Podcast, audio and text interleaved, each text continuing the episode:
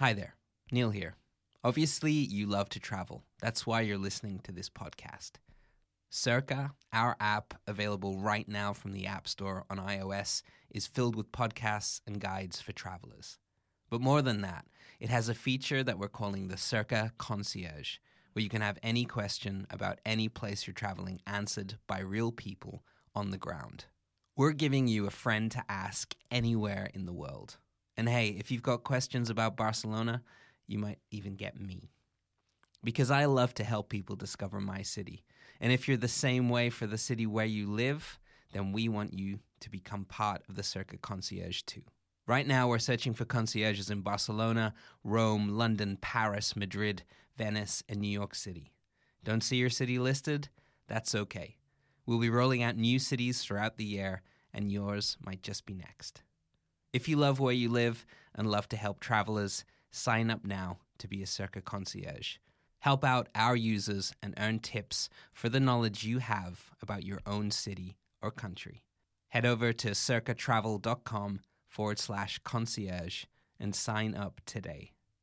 Getting the smile and confidence you've been dreaming about, all from the comfort of your home, isn't a total mystery with Byte Clear Aligners. Just don't be surprised if all your friends start asking, What's your secret? Begin by ordering your at home impression kit today for only $14.95. Byte Clear liners are doctor directed and delivered to your door. Treatment costs thousands less than braces, plus, they offer flexible financing, accept eligible insurance, and you can pay with your HSA FSA.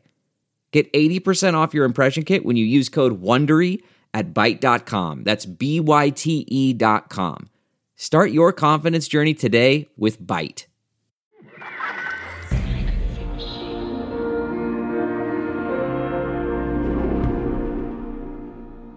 Are we in a spaceship right now? Uh, that's what I feel kind like. of feels like it. Feels like a kind little of shitty one with a flamingo. with a flamingo on it. USS Pink Flamingo. Captain's log.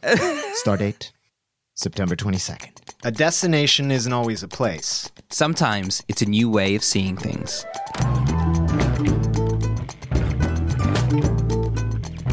I'm Neil Innes. And I'm Andres Bartos. From Frequency Machine, this is Passport. Your ticket to everywhere.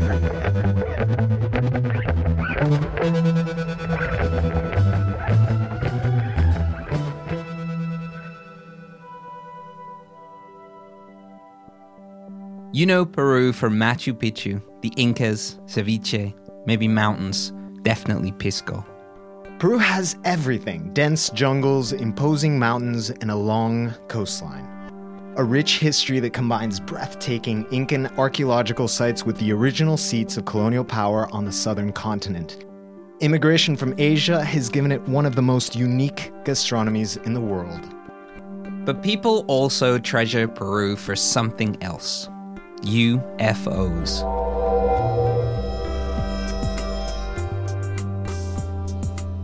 To those in the know, Peru is the mecca for unidentified flying objects. Peru's capital, Lima, has its very own X Files style UFO investigations office, an official department in the Peruvian Air Force. Generally, these days, UFOs are not taken very seriously. But recently, the Pentagon released footage of US Air Force pilots tracking mega fast, unidentified objects that left no vapor trails. This has been stirring up a lot of mainstream interest. There was even a report in the New York Times in July about the Pentagon's own secret unidentified aerial phenomenon task force. Nope, not the National Enquirer, the New York frickin' Times. And a former director of the task force is convinced that objects of undetermined origin have crashed on Earth and been retrieved for study by the US military. In Peru, they don't need much convincing. UFOs are already part of the national psyche. The reason? Just the sheer number of sightings and weird goings on. So, are UFOs really visiting Earth? And if so, why have they singled out Peru? Passports Andres Bartos and writer producer Darren Lucades have both had their own mysterious sightings in South American skies. And today, they're going to find out that they are not alone. And neither are we.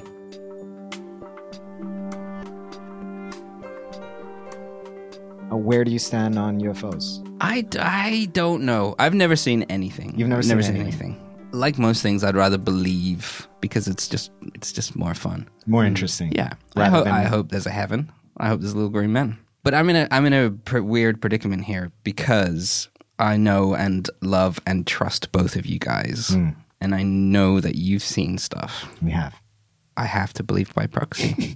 But the question is, what did we see? And how many mind altering substances had you taken Ah. that night, Andres? Very, very good point. It's diff- it's tricky, right? Isn't it? Because like technology is evolving so quickly, so some of these things are probably like weird, advanced military Yeah, aircraft exactly. and like drones. Sure.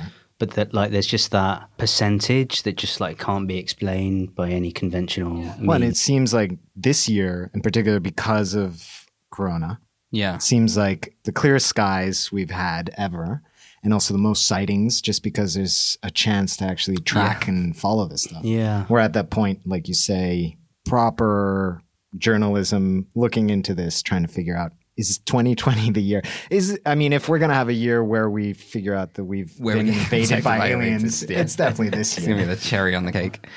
that Pentagon footage of that. Yeah. like I don't, s- I don't see how humans are making that. No. Either it's some kind of bizarre optical illusion, but I don't see how. Or because that th- that is definitely there. It's definitely some distance away, and it's fast. I mean, let me just tell you guys Please. that I so I've been into like space and Star Trek and Alien since I was a kid.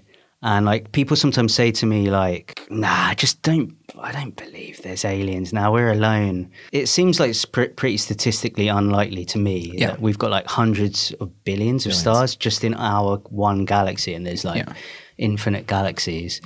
Everybody I've ever talked to about this, I think, has that feeling like there is unexplainable stuff. And then, like you did, you put it in the category of, you know, heaven and mm. religion and the sky immediately makes you think about this stuff. So if you think about those those periods of time where everybody was seeing burning bushes and you know even in the Yeah. states in the 19th century there Yeah. were like people having mass hallucinations of proper you know israelites walking in colorado and crazy shit like that there is a possibility that we're going through this now as well Yeah, because yeah. we're going through incredibly tense and stressful times where our whole reality is kind of twisting in on itself. We don't know what's what. We can't tell reality apart from Yeah. fiction. So, you know, it's it's only strange because we have measuring devices that seem to be picking this stuff up and we have phones that can photograph. I don't know. I don't know. The I whole mean, point is that we don't know. yeah. It's it's always like science fiction, isn't it? Until it's science fact. there you go.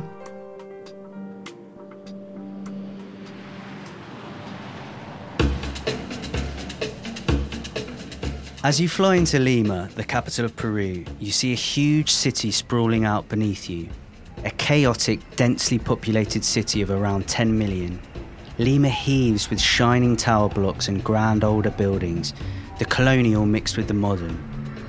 Pretty much what you expect of a major South American metropolis. But there is a secret that marks Lima out.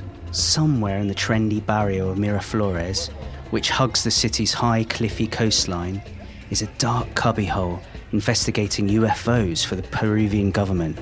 Seriously. Today, UFO hunting can seem a bit old fashioned, kind of a retro interest. The heyday was the 50s and the 60s when sci fi shows like Star Trek hit the small screen. At the time, governments were testing advanced new aircraft at the height of the Cold War. In the 90s, there was a bit of a resurgence in interest thanks to shows like The X Files. But in Peru, UFOs never really went out of style. I was in Peru in 2014 and I had my very own honest to God UFO sighting. What is it that makes Peru such a hotspot? Alien hunters say it's not just about sightings. There are powerful energy spots in Peru. Just think about the mysterious Nazca lines, which some think are alien landing strips. The Nazca Lines in southern Peru are a group of 300 geoglyphs etched into desert sands. They cover nearly 1,000 square kilometers and depict animals and plants. Some of the lines which make up these giant symbols are 30 meters wide and stretch more than 9 kilometers. At that scale, you can only appreciate them from the air. But is it all just a bit of fun? Or is there something more sinister going on here? Peru's Department of Investigation of Anomalous Aerial Phenomena is trying to answer that very question. That long winded name, it boils down to a real life UFO's office, and their work they're doing is deadly serious. The department is officially part of the Peruvian Air Force. And like the X Files, it contains a real life Fox Mulder. Uh, my, my father was a pilot. My uncle was a, a pilot too. My life is absolutely referred to the sky. That's Marco Barraza, aka the Peruvian Fox Mulder. Marco's been interested in UFO since he was a kid. Around 2008, when Marco was in his 30s, he began sharing his interest with others. I decided to start writing a blog, a simple blog. It was called Our Extraterrestrial Past. In Spanish, is Nuestro Pasado Extraterrestre. And it was mainly an astronomy blog, communicated in a fun and a simple way, in sharing my search with everyone. Marco no longer produces the blog. Unfortunately, not longer because it's not compatible with my duties and, and the department because I'm an investigator, you know. This is not uh, compatible uh, with a, a, hard investigation. Uh. How on earth did Peru end up opening UFO's office? The interest goes up to the highest reaches of Peruvian politics. Alberto Fujimori, Peru's president between 1990 and the year 2000, had his own close encounter back in the day. Fujimori was fishing with his personal escort deep in the Peruvian jungle when it happened. It was a clear night, 9 p.m., when a strong light, like a laser beam, rapidly approached around 300 meters high, even splashing them with water. You know, there was a silence, there was a confusion. Others familiar with the story have said that a luminous sphere rose out of the river in front of President Fujimori and his entourage before shooting towards the heavens. But at the time, they all agreed not to repeat the story to anyone. Fujimori, by the way, is currently in prison convicted for links to death squads that murdered thousands of political enemies, just for the record. The original Office of Investigation into Aerial Phenomena was opened nearly 20 years ago, and the first ever case it investigated was the infamous Chulucanas incident. On October 13, 2001, in Chulucanas, hundreds of people observed eight spheres of red orange light moving intelligently through the sky for over five hours. Similar sightings continued for weeks. So, while next year is Peru's bicentennial, 200 years since the country's founding, some are more eagerly awaiting the 20 year anniversary of Chulucanas. Marco told me more about the incident.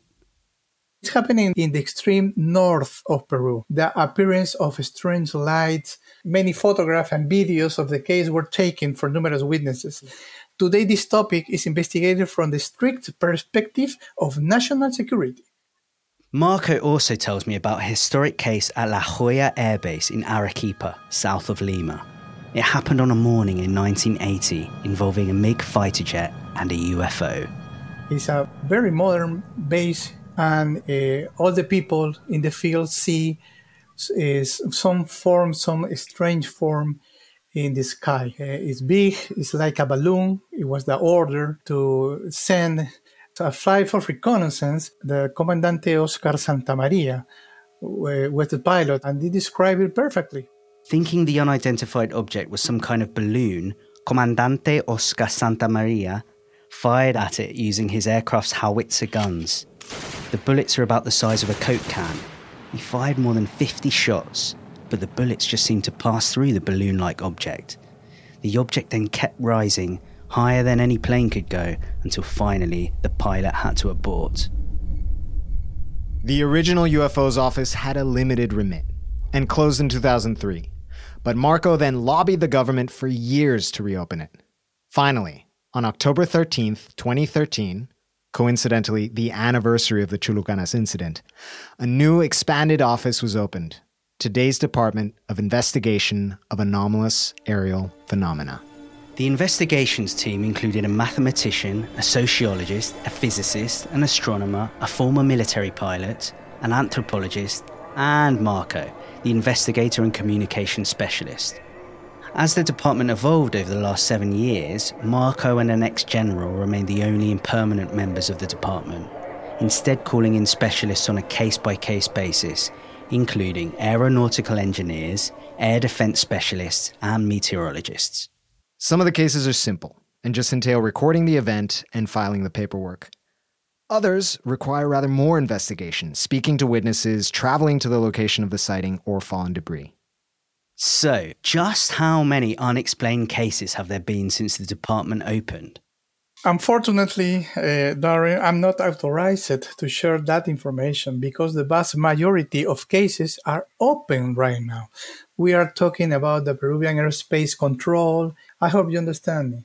It's true that many of the UFO sightings are probably illicit narco trafficking flights or very possibly incursions from foreign militaries. But of course, we want to know about little green men. I do not uh, deny the phenomenon. Uh, it is real, it exists, it is there, it can be recorded, but we need uh, more than testimonials and interpretations to take that to take that next step. I have had uh, some experience, but I don't uh, comment it publicly. Maybe when okay. I leave the aerial phenomenon investigation uh, department, I'm writing in a book. You know, I, I don't yeah. know. We should say this isn't the first time Marco and I have spoken. We met in Peru more than five years ago in a busy cafe in Lima. At the time, I asked Marco where in Peru I would have the best chance of seeing a UFO. One of the weirdest spots that Marco recommended to me was a place called Marcahuasi. Always, I, I will recommend the Marcahuasi Plateau, a place uh, almost out of a Stanley Kubrick movie, you know. So I went to Marcahuasi, and I think I saw a UFO. But before we go there, let's check out a couple other places. I asked Marco about another hotspot I heard a lot about.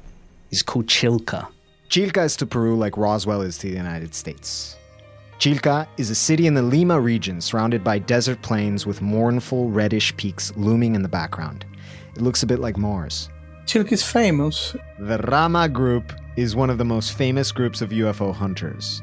People begging and hoping for contact with extraterrestrials. This is the place from the 70s then a lot of uh, young people going to the desert to waiting for uh, contacts to the ships and contacts with alien beings. Sixto Paz Wells is the leader of the Ramas and is the most famous alien hunter and contactee in Peru, maybe in the world. Sixto claims to have been in direct contact with aliens. Back to Marco.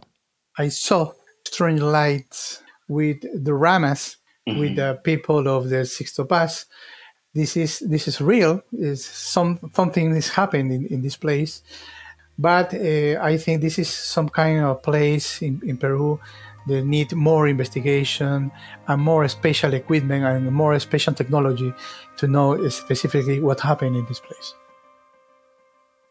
We're with Fox Mulder. We're with. So, what what do you think of this guy?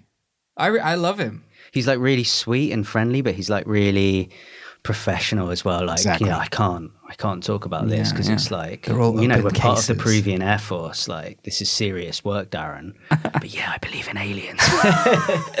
um, no, he's really cool, and like, I want to read his book when he writes that book yeah, one day because sure. he's, I think he's seen some crazy I shit bet. in the classified files. Well, if he's going out with his own eyes, yeah. yeah. if he's Fox Muldering out there in the middle of nowhere, talking to like you know a lady with three yamas and interviewing her. I mean, it's got to be amazing. He's like Fox Mulder, but he's like you'd actually like you'd like to have a cup of coffee with this totally. guy. Maybe not with Fox Mulder. He's a bit, you know, That's a true. He's a bit, he's a bit intense. David yeah. Duchovny, yeah, like, a bit much. True. Actually, it was like the hardest thing to do in Peru is to find somebody who hasn't seen you. Well, the story that I found today, accidentally, like I just come across the fact that the Secretary General of the United Nations in the 80s, another Peruvian man in Manhattan, of all places, depending on the account, either was kidnapped by aliens himself and won't talk about it, or witnessed a woman being pulled out of the 12th story of her Manhattan apartment. Bodyguards there watching the Secretary General of the United Nations observing this, and they're on the record as being like, he seemed a little distressed by what was going on.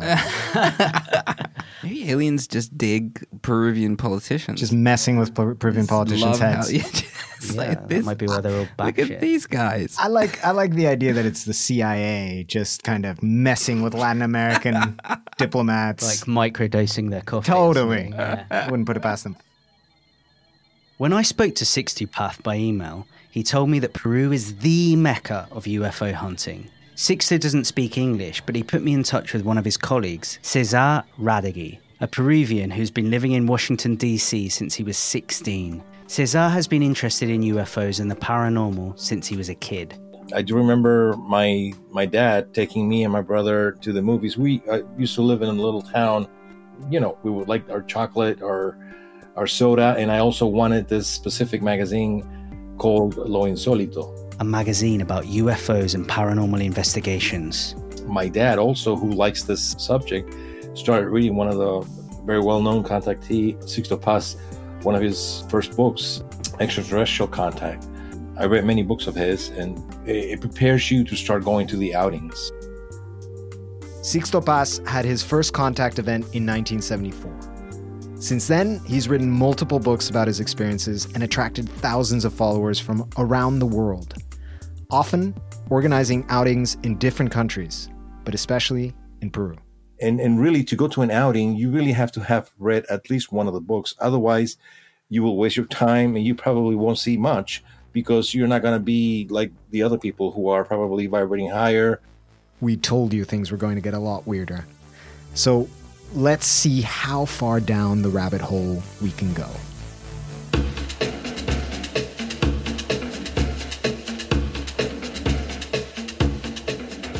In rama which is the group i belong to we have uh, different initiations as we call it.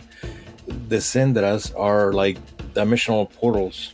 Once you cross them you could be somewhere else. You you could probably go somewhere else like what happened to sixto. He was taken to one of the crafts one of the ufos back in 74 suddenly. I mean you feel dizzy and then before you know it you're inside the ships I asked Cesar how this all began.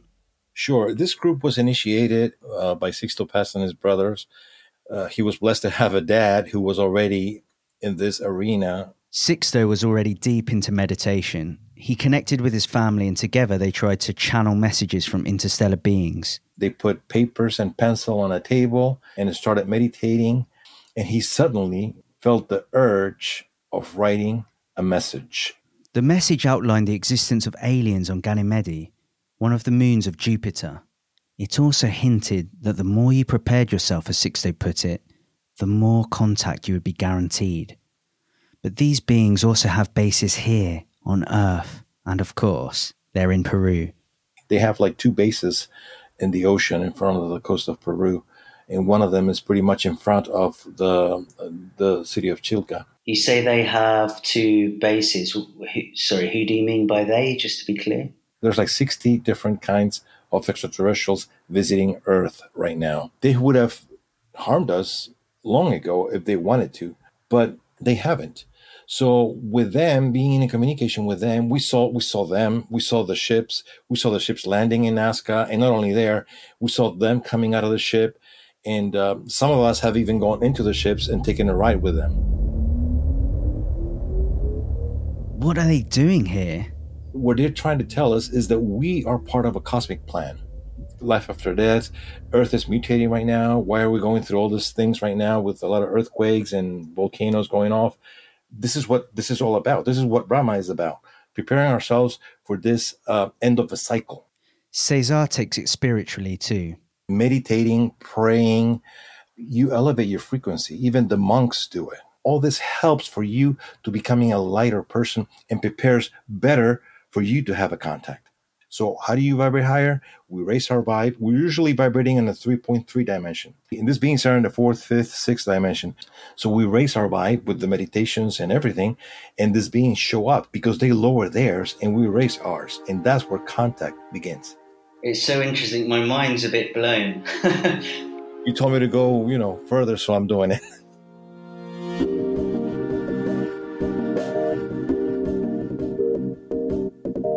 So, Chilca, where this all started for Sixto and his followers, seems pretty important. It's incredible. A place out of this world. You see the ships like nothing, like they are there frequently. What would you say to people that are skeptical? I mean, obviously, there's no physical evidence, right?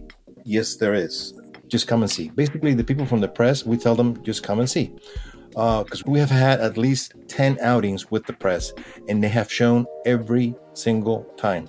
So, do you want to see more? You got to give more. It's very simple, but you will be very welcome to one of the outings. Yeah, no, I think I think that would be amazing to do. Yeah.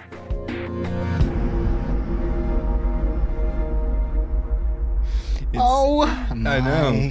God. He's so clear. Utter like earth shattering. He has more yeah. confidence about that than I have in anything in my life. I know. I would totally get in a car with that guy and drive out to the middle totally. of nowhere. That's how confident he is.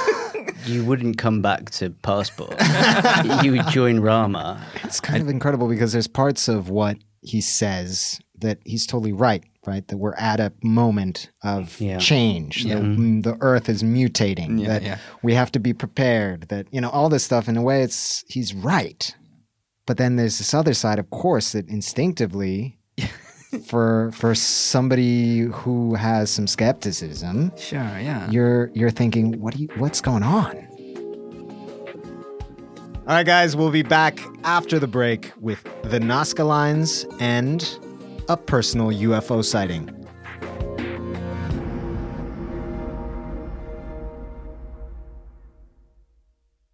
Hi, everyone. Cerca is recruiting new concierges. A Cerca concierge is a friend to ask anywhere in the world. Real people on the ground, never bots. If you want to be a concierge for your city, go to cercatravel.com to sign up. Man, that sunset is gorgeous. Grill, patio, sunset. Hard to get better than that. Unless you're browsing Carvana's inventory while you soak it all in. Oh, burger time. So sit back, get comfortable. Carvana's got thousands of cars under $20,000 just waiting for you. I could stay here forever. Carvana, where car buying meets comfort, meets convenience. Download the app or visit Carvana.com today.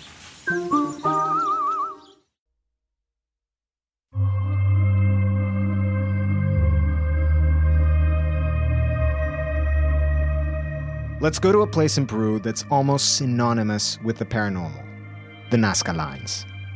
Parked 250 miles south of Lima, the lines are giant geoglyphs, huge drawings of plants and animals etched, often with a single trace line, into the desert plains near the city of Nazca.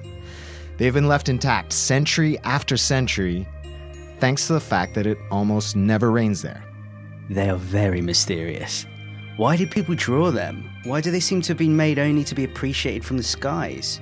It was a Swiss author called Erich von Daniken who popularized the idea in the 1960s that the lines were made as alien landing strips. Our friend Cesar tends to concur. You can see an astronaut there. I mean, this is quite amazing. All these things were like astral ports, so pretty much they can see these lines from the sky. And Nazca has many, many, many more meanings that people maybe don't know much about.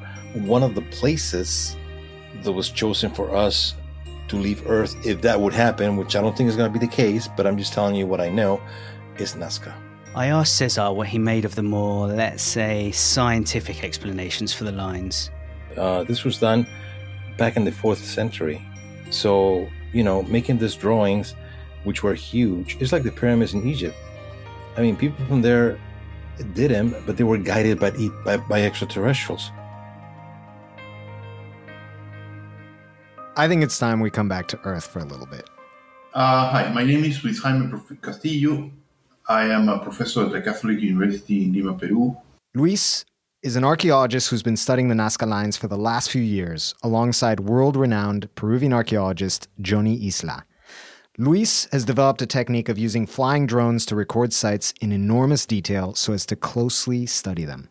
We, we have been finding hundreds and hundreds of new figures. Luis explains that the lines date back to the first millennium, with different cultures in the area making lines since then. And the technique for making them is actually fairly straightforward. I mean, they simply lift dark stones from a light color uh, soil that lies below it, and uh, and you reveal that white soil. Ever since the lines were spotted by pilots flying over them in the 1930s, there have been different theories as to their origins. Some posited that they were astronomical representations, that they pointed to underground water supplies, or that they were paths. I myself have been exploring the fact that uh, the lines are actually put together to be seen at night. That contrast between light color soil and dark stones in the middle of a moon, full moon night looks fantastic. You know? While the theories are interesting, for Luis, it's the question of how the lines were designed that is really compelling. The actual world famous Nazca lines, those beautiful figures, you know, particularly you know, that, those hummingbirds and monkeys and spiders and whales, you know, they use a very, very peculiar technique and that is a single line that goes around. It's not one line that is cut and then another one that is cut. No, it's like an outline. The real question is how do you design them using a single line?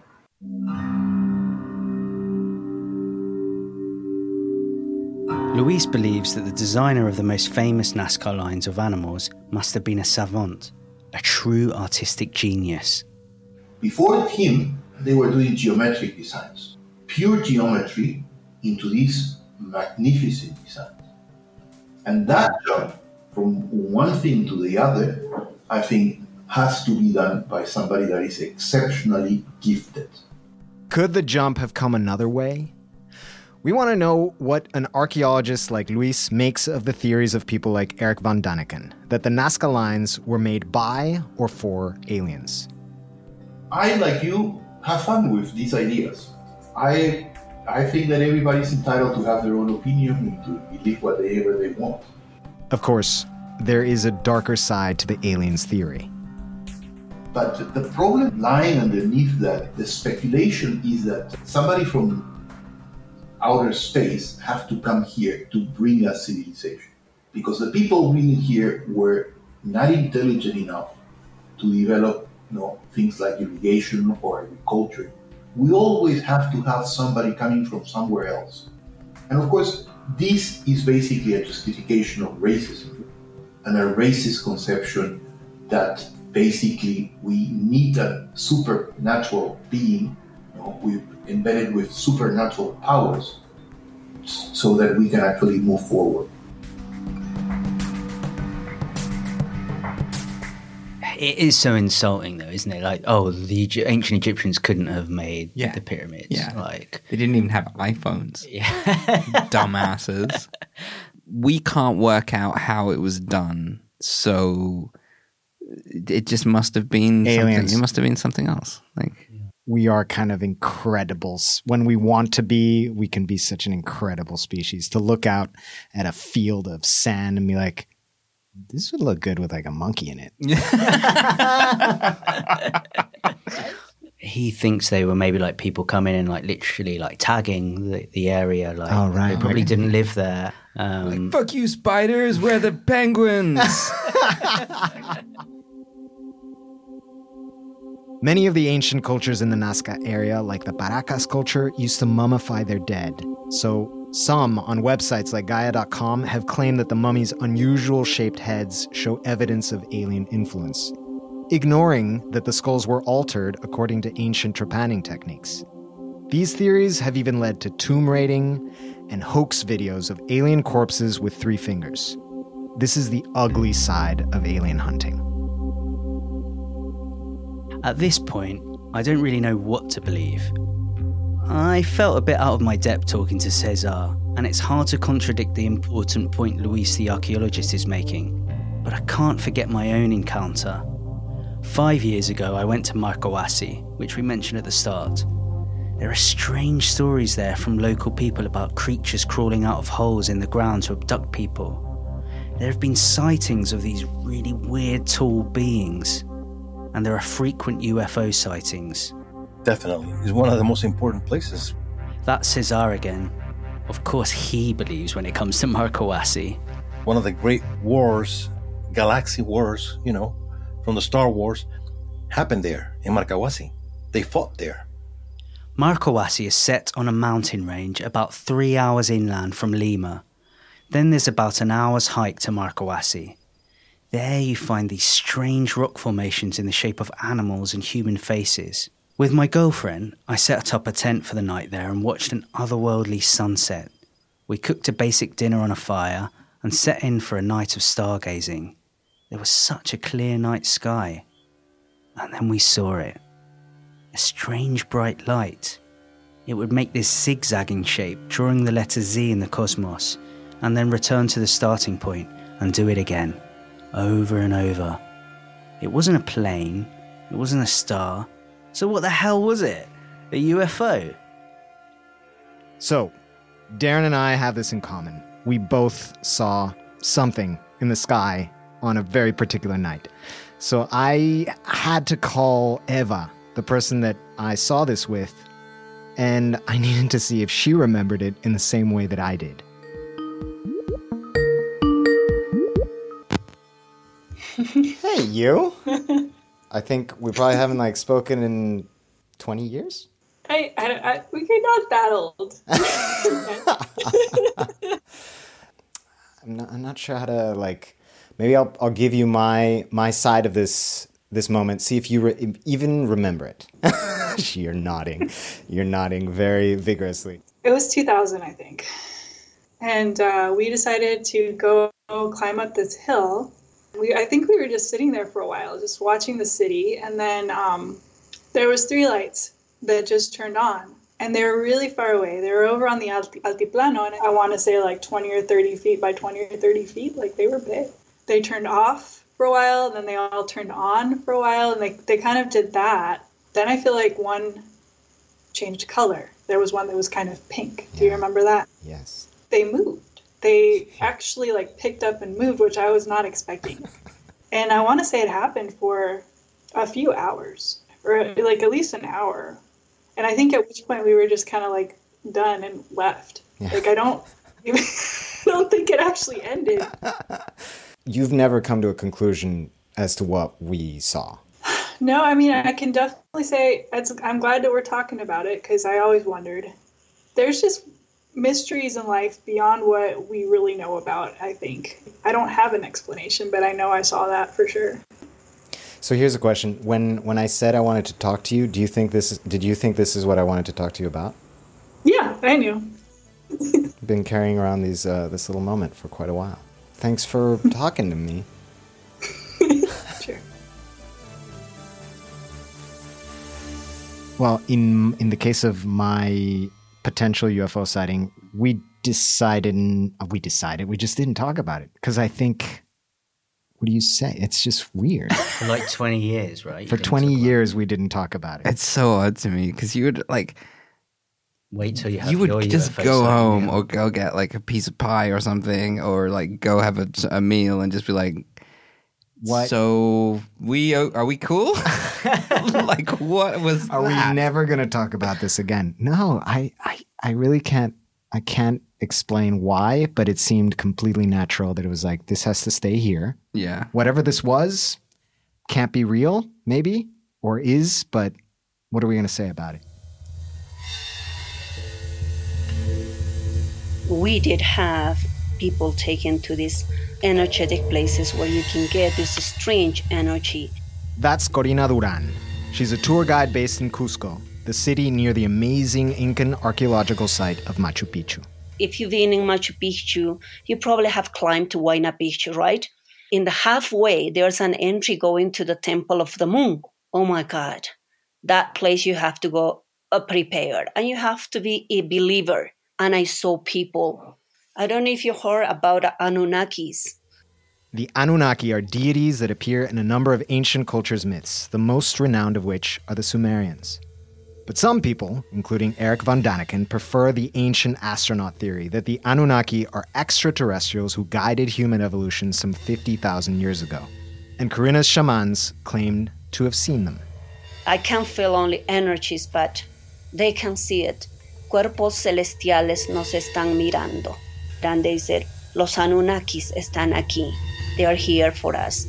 So it's amazing. Ah. They always tell you, just open your chakra to see this one. I was scared, but not scared to run away. I was scared, like, what is this?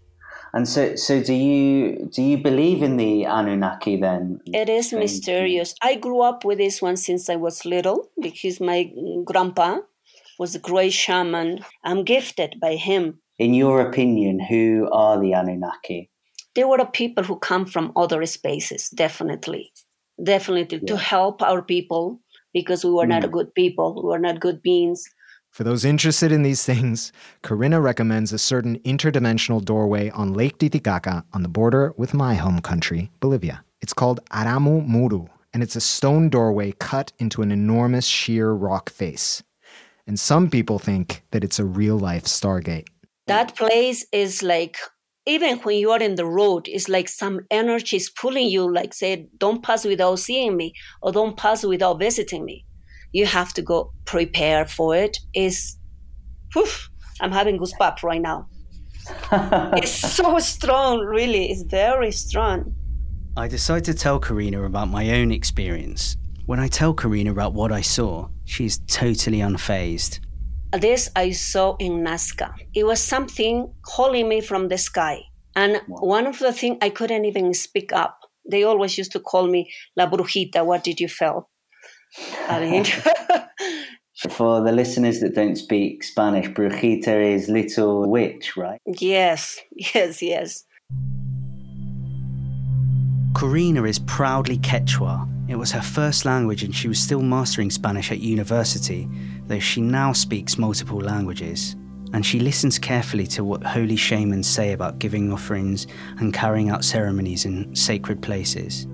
Los portales están abiertos the yeah. sacred gates are open, so let's give them food before people disappeared or before we were punished by them. By this point in our hour long chat, the line for me between believing in extraterrestrial beings and the spiritual beliefs of local people in rural places had become pretty blurred. Sightings are almost a part of their daily lives, and increasingly so, it seems. If something is happening. Of course, the media is going to say something else, but there's something happening. Country people, they have their histories generation to generation, and they always said, okay, they're coming to claim their land because we have destroyed. So they're coming maybe to help us, or maybe they're going to just come back and took from us. That's what the local people says. To us, it feels like you need a certain kind of heart and mind to be an alien hunter and also to feel them in your belly. Somehow, this ancient land, this connection to the sky, Machu Picchu, the Nazca lines, well, all these things mirror the sky. They're built based on the movement of stars and the moon. We've been looking up for as long as we've been on two legs. And when you're 13,000 feet high, oxygen is thin and the stars are bright. If there's anything in the sky, anything that's out of place, you'll see it and you'll probably feel it too. Sure, the truth is out there, but isn't the mystery the fun part? The Mayas, the Aztecs, the Incas, the Tiwanakotas, all these civilizations reached this kind of crisis point mm. that we're in now. Mm. Yeah. Mm, nice. I know. I'm very sorry to put us there. Hopefully, we're not going to be doing human sacrifice or ripping mm. beating hearts out of people's chests. Well, the elections are coming. give around. me another beer. but I mean, not to say that all UFOs have to do with that, but the community and the feeling of making sense outside of our own world, yeah, links to that mm. for me yeah. somehow the need to get the fuck out of here. the need to get, but also the need to feel like there's something beyond us. Yeah. And that we're all part of something bigger.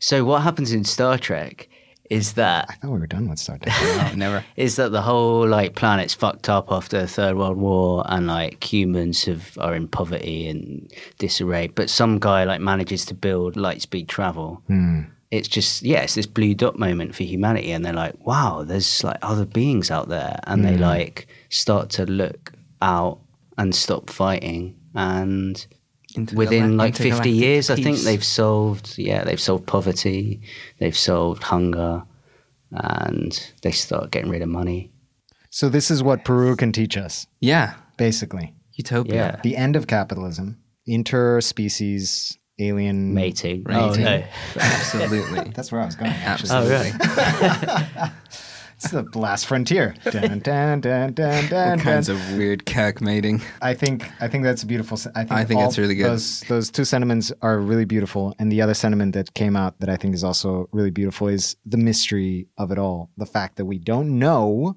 is almost better Yeah. in a way. So we get this window before we actually come in contact that we should enjoy. The moment you before you open the box and find out the cat's dead. Yeah, i think uh, andres could kind of start a I could bit totally. Of a sex Am I- should I try to hunting should I should I try to woo you into my UFO? Yeah, set? I I don't think- know if you're vibrating at the right frequency. I'm at a 2.2 right now. neil and i will let you get it started and we'll, we'll see how it goes yeah. Maybe you guys could work in the marketing department. Start ordering the Kool Aid. Ah, Passport Peru. That's an ending right there. This week, we've got five saved pins to give you a map of Peru's most supernatural places. The spots you've got to visit in the world's mecca of UFO hunting.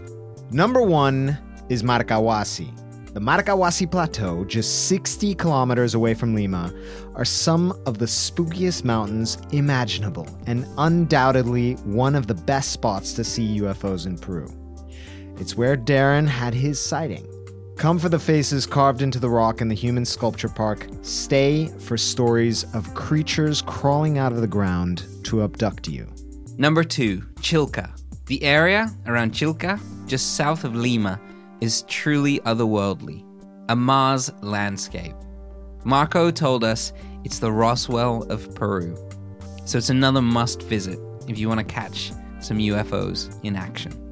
Number three is the Maria Reiche Museum. Once you've seen the Nazca lines, you're going to want to learn a bit about their history. This museum contains a collection of curiosities that once belonged to German scientist Maria Reiche. She was known as the keeper of the lines and was one of the first people to bring them to international attention. Number four, Aramu Muru. Lake Titicaca, one of the world's most ancient and highest lakes, is home to floating islands, traditional reed boats, and the interdimensional doorway of Aramu Muru. Locals see this abandoned stone carving as a portal to another dimension. The weirdest thing you'll find in this part of the country. Number five, the Laguna de Charo. And for another unknown, isolated spot, head to the stunning Charo Lagoon, found in the tiny town of Iquitos in Peru's Amazon. It's famous as the place where Peru's ex president, Alberto Fujimori, had a UFO sighting of his own. Thanks for listening, guys. That's it from us. If you're a fan of what we do here, please take some time to rate and review our show on Apple Podcasts. You can also follow us on social media at Passport Podcast on Twitter and on Instagram. For questions and how to continue the conversation, you can find us on Facebook and in our Passport Podcast fans Facebook group. Next week on Passport, our conspiracy series continues as we head to a place called the world. But this world is in one place. It's in Dubai. Harry Stott looks behind the scenes of one of the most insane building projects in a city dominated by them. But in the city of gold, things aren't quite as shiny as they seem. We'll see you then.